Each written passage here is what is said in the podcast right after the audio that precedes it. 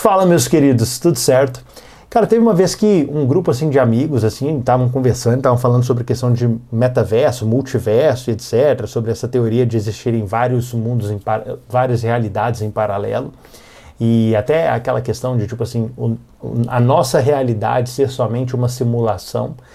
E nisso, tipo, eu ouvi ali, surgiram alguns questionamentos na minha mente. E aí eu fui falar com um outro amigo meu, chama Rodrigo. E, cara, cara que pô, eu aprendo muito com ele, extremamente estudioso, assim. Eu fui lá e fui falando sobre essas coisas, perguntando assim para ele sobre a questão de multiverso, etc. Aí ele só falou assim, Natan, que diferença faz? Que diferença faz se existem um multiverso, não existe, se existem outras realidades ou se não existe? Aí, olha o que, que ele falou. Ele falou assim: no final das contas, cara, o que eu percebo é que essa, essa conversa sobre multiverso, essa conversa sobre isso, é de alguma forma tentar reduzir o, é, tipo, a visão de quem Deus é. Como se por causa disso, Deus fosse menor do que o que nós de fato criamos, porque ali na Bíblia só fala sobre uma criação e etc.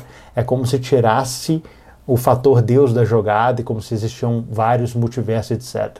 Ele falou assim, mas só que o questionamento não para por aí, porque se ah, existem essas outras realidades, a pergunta vai ser quem criou todas essas realidades? E no final a gente vai chegar na figura de Deus novamente.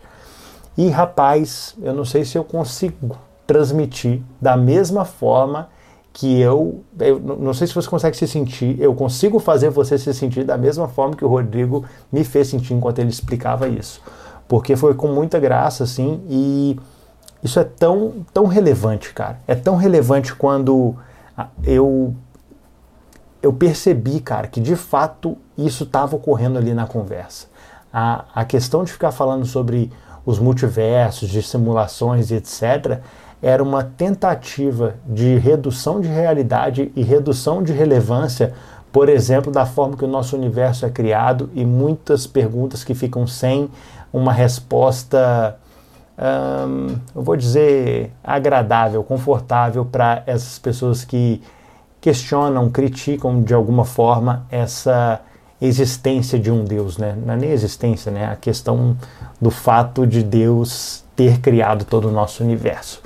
Bom, enfim, não vou entrar muito nisso, mas o que eu só queria trazer assim é que muitas vezes esse pensamento de ficar discutindo outras realidades é, cara, pode ser muitas vezes uma tentativa de redução da, da realidade, cara, daquilo que nós vivemos. E isso é um perigo muito grande que, cara, a gente tem que tomar cuidado em relação a qual é o motivo que nós trazemos determinados tipos de questionamento na nossa mente.